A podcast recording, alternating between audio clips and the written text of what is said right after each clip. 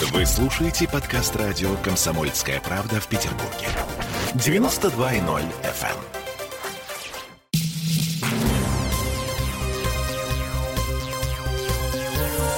Темы дня. Оказывается, главный нефролог нашего города гулял от жены налево и направо. Ну, правда, от той самой жены, которая пропала 11 лет назад из-за убийства, которой Александр Земченков сейчас арестован. А еще мы поговорили с нынешней женой зав. отделения диализа Мариинской больницы, и она не верит в вер- версию следствия. Но обо всем по порядку. Для начала слушаем Наталью Корнееву. Она дружила с Ириной Земченковой, и та делилась с ней самым сокровенным, в том числе о непростых отношениях с мужем.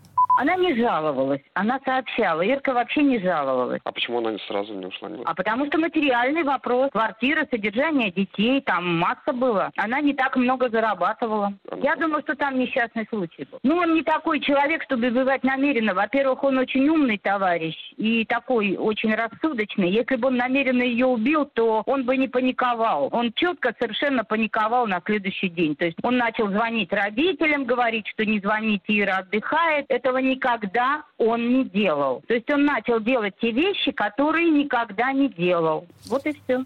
Ну, напомню, в феврале 2010 года, э, то есть 11 лет назад, Александр Земченков, один из лучших специалистов нашей страны по болезням почек, объявил, что его жена ушла из дома ушла по каким-то делам и больше не вернулась. С тех пор ее никто не видел, она считалась пропавшей без вести. Отец ее 10 лет обивал пороги правоохранительных органов. В прошлом году попал на прием к главе Следственного комитета Александру Бастрыкину, и тут все завертелось. Бастрыкин эм, потребовал поднять дело из архива. В результате господин Земченков попал за решетку и признался в убийстве с расчлененкой. Якобы он толкнул жену. Э, вот в тот февральский вечер в 2010 году жена упала, скончалась, он распилил ее тело и выбросил останки в мусорный контейнер. Их не нашли.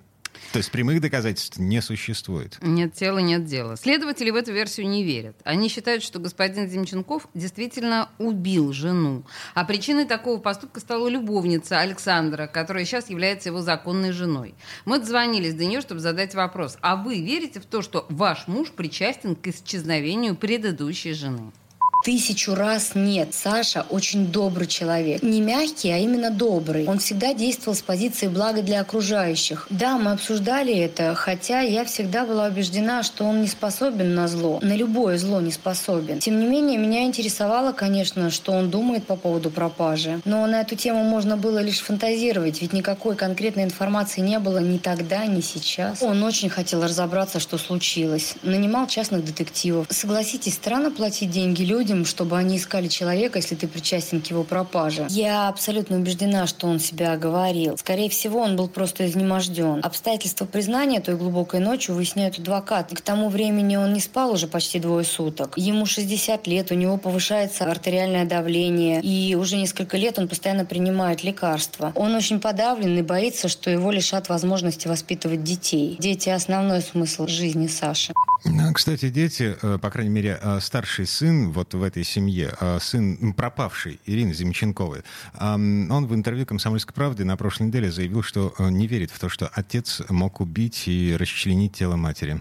Ну, слушай, тут, видишь, тут несколько сразу моментов. Убийство, умышленное, неумышленное, расчленение от страха, было, не было. В общем, конечно, еще, еще долго разбираться в этой истории. Прямых доказательств в этой истории, да, еще понятно. раз повторю, нет.